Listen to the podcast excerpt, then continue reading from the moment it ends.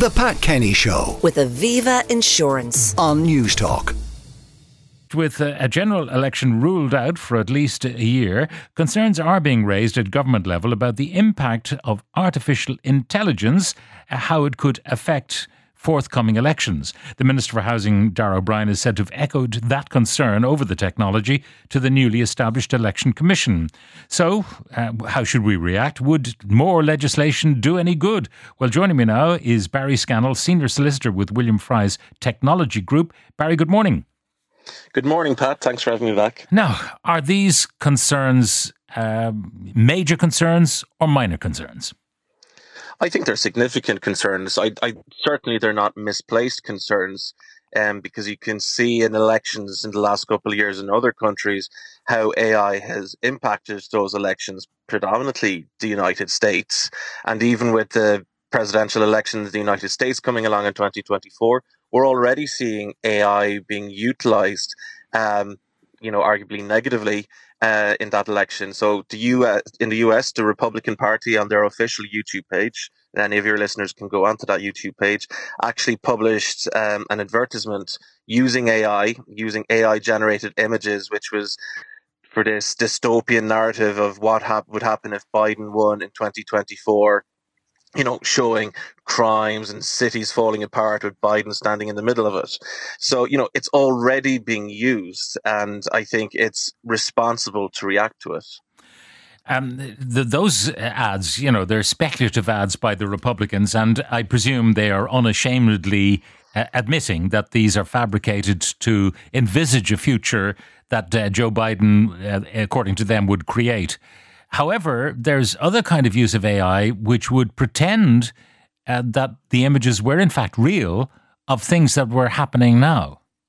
Yeah, exactly. I mean, when there when Donald Trump was being indicted, as as an example, there was a plethora of images that came out of Donald Trump being herded into back the back of a police car, or Donald Trump in Central Park running away from uh, New York police officers that were obviously generated by AI. But uh, And, are you they, know, for- d- you know, uh, humorous uh, Yeah, versions? exactly. No, exactly. They, I, I, well, I found them um, humorous. Um, but you see, I think the the point is, is that those were actually images of pretty high quality, and you know, but for their humorous intent, you could see how the technology could be used in other ways. So, for example, like what if there was an image published on a social media site of a politician doing something illegal? Yeah. That didn't have that obvious humorous undertone. And the way social media works and uh, networks work is that that would spread like absolute wildfire. Mm. And once that genie is out of the bottle, it's very difficult to get back in. So, uh, an image of a politician indulging in uh, inappropriate sexual behavior, for example, or uh, apparently injecting him or herself with uh, some sort of uh, illegal substance, those kind of images can be relatively easily generated by AI. Yeah, absolutely. Now, some of the main AI platforms have guardrails and safeguards where you're they wouldn't allow you to, for example, produce sexual material, or they'd have blocks around words around drug use, for example. But there are ways of coming up with images that you know have that intent or have particular suggestions. And you know you have to consider as well with images like or with technologies like Photoshop, it would be easy to create an image of a politician in a particular pose or whatever, and then take that AI generated image and Photoshop it into an existing image as well. So it's about how images are, are used together.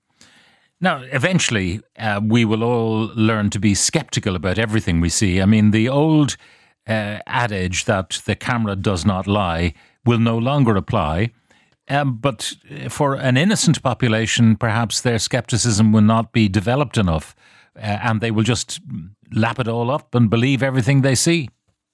Well, Pat, I'm convinced that, you know, there's a good portion of the population that if they saw a picture of Joe Biden shaking hands with an alien, that they'd be convinced that Joe Biden was in cahoots with aliens to take over the world. And there is an element of that, and there's a big problem with social media around that. And I think this is something that's reflected in the tech, in the legislation that's coming down the line, like with the AI Act, for example, which is going to be law in a couple of years. Um, in the schedule which lists high risk AI systems, um, the actual democratic process is called out, particular in like in particular in the most recent draft of it, and that's any recommendation systems, for example, um, that are used by social media platforms that are used to provide you with content, um, or any systems, uh, AI systems, which could directly influence an election. That's called out as high risk content. Yeah, but how so, do you uh, how do you guard against that? I mean, you you can introduce all the laws you like, um, but technology is kind of generally way ahead of the law. I think um, the EU is actually doing quite a good job of keeping in pace with the law um, when it comes to digital digitalization.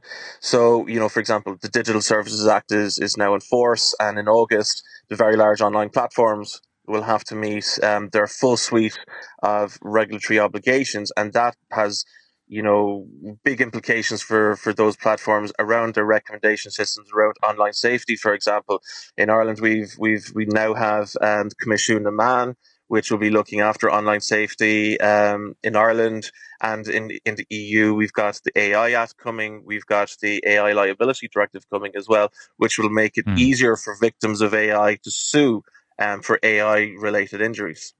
Now, uh, th- that's probably uh, the only thing that will uh, constrain the platforms if they become publishers, not platforms. In other words, anything that they do, that they publish, which is defamatory or damaging, anything they uh, publish that is untrue uh, can be actionable.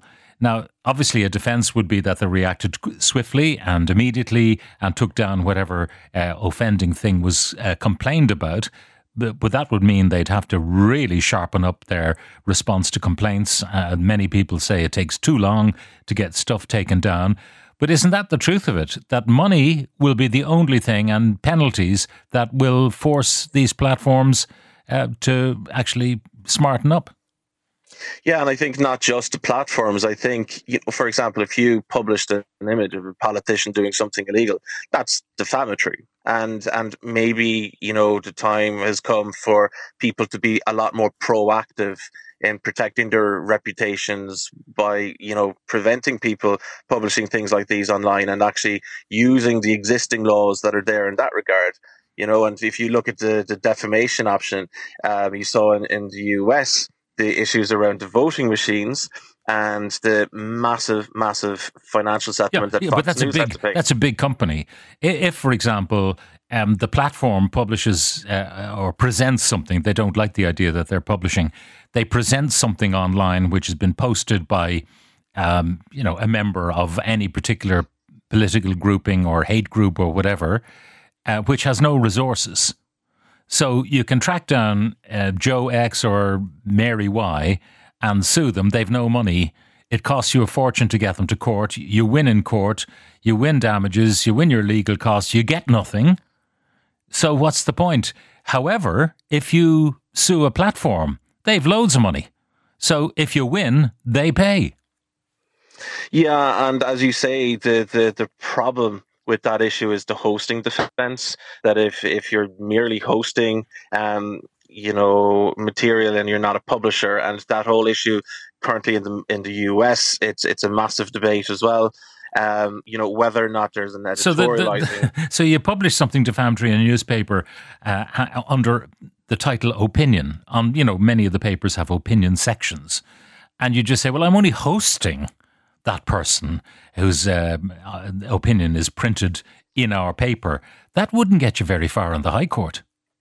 No, but you're you're raising the very good distinction there and the really important point around like what is considered a publisher. So like a newspaper is obviously considered a publisher and what the, the law grapples with is whether or not the likes of these large online platforms can be considered publishers. Like do they have an editorialization function? Um, for example. And in the US, when there was big issue talks around freedom of speech and censorship um, in the last US presidential election, there was arguments that oh well if you're taking down tweets or if you're taking down facebook posts um, because it's from coming from a particular political persuasion you're exercising an, an editorial function and that's making you publisher so you know these platforms actually have to be very careful and they're quite cagey around the extent to which they carry out those activities So, in terms of trying to protect ourselves uh, in the run up to the next election, I mean, obviously, in the election of Donald Trump, uh, the Russians were seen to be involved with these bot farms in uh, somewhere uh, to the east of Ukraine. Anyway, uh, these bot farms were were creating opinions and votes and so on, and swaying the electorate. Um, how would we prevent that kind of thing happening? How would we quickly identify fake videos that were purporting uh, to show, you know, a minister currently in government doing something the minister should not be doing? How do you guard against all of that stuff? I think the best way to fight against misinformation is with correct information. So in the US, for example, what the you know, there's a couple of studies being carried out, and what the recommendations are is that with a lot of this misinformation, a lot of it is, is what they call sticky. It's that there's these core elements of misinformation that are repeated in various guises and forms and pre-bunking as opposed to debunking. So getting out of the traps first and, and getting the correct information out there is very important. Now, I think we're fortunate in Ireland because we have um, quite a clued in electorate um, that it might be more difficult for to, to catch hold misinformation on a widespread basis. But I think where it does catch hold, um, it's important, you know, to ensure that there is proper education around the, these new technologies, what might happen before we come up to elections, I think would be important for the government to do campaigns around just be aware that misinformation is now a thing. AI is now capable of doing X, Y, and Z. Just to have it in the back of people's minds, to have that degree of skepticism and to approach things with skepticism. Because I think with the dawn of the internet, or, and since the internet, we're a little bit more skeptical, skeptical of images. But as you say, with, when it comes to videos, we accept videos as real, like because the technology hasn't been there to fake a video. But now the technology categorically mm. is there to fake a video. So you could have a video of a politician in a pub saying outrageously racist things, as an example, and it would be completely fake. But because yeah, but how so can you pre-bunk that? you know, the politician has an impeccable reputation of being uh, fair about immigration, refugees, and so on. Uh, and, you know, that reputation is out there and it's writ- in spades, so everyone knows that's the attitude. And then suddenly, some ne'er do well puts out a video of the politician saying something incredibly racist, and that uh, would seem to suggest that politician is a hypocrite. How do you then correct this video that uh, you know goes like a bushfire? Yeah, you're you're talking about the different types of misinformation. So there's these core messages of misinformation, for example, like that. Uh, that migrants are committing crimes in percentages that are completely at odds with what the actual factual reality is, as an example. And that's a very oft repeated um, element of misinformation. And being able to have that pre bunked when you're dealing with that sticky type of misinformation is one element. Then, when it comes to the likes of misinformation that we described about the politician in the pub, um, that's where you're going to probably need to be very have an agile system for proactively responding to misinformation to mm-hmm. to get out there on social media. okay. media. But here's here's the question: If a platform uh, allows this to be ho- uh, host this kind of video, um, can the platform be compelled to identify the source of that video so that the perpetrator can be apprehended quickly? Or yeah, yeah, like that that's the short answer but like you know it comes again in the guise of of um and as you say it's it's not as straightforward for somebody who may not have the resources but it's very possible to in let's say a defamation action or, or legal action yeah, but why like should that. it be down to civil action? Costs a fortune.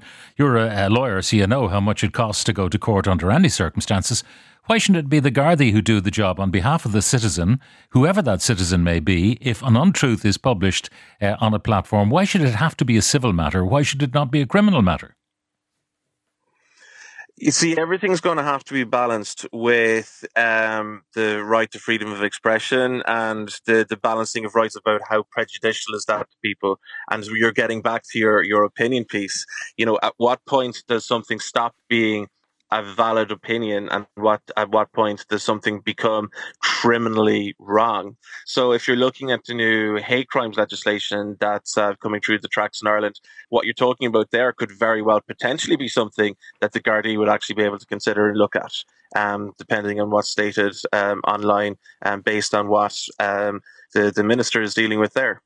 All right. Well, look, it's a complex area, and uh, whether laws alone can um, suffice, only time will tell as we run into the the local elections and then a general election, maybe late 24, early 25. But for the moment, Barry Scannell, Senior Solicitor with William Fry's Technology Group, uh, thank you very much for joining us. The Pat Kenny Show with Aviva Insurance. Weekdays at 9 a.m. on Newstalk.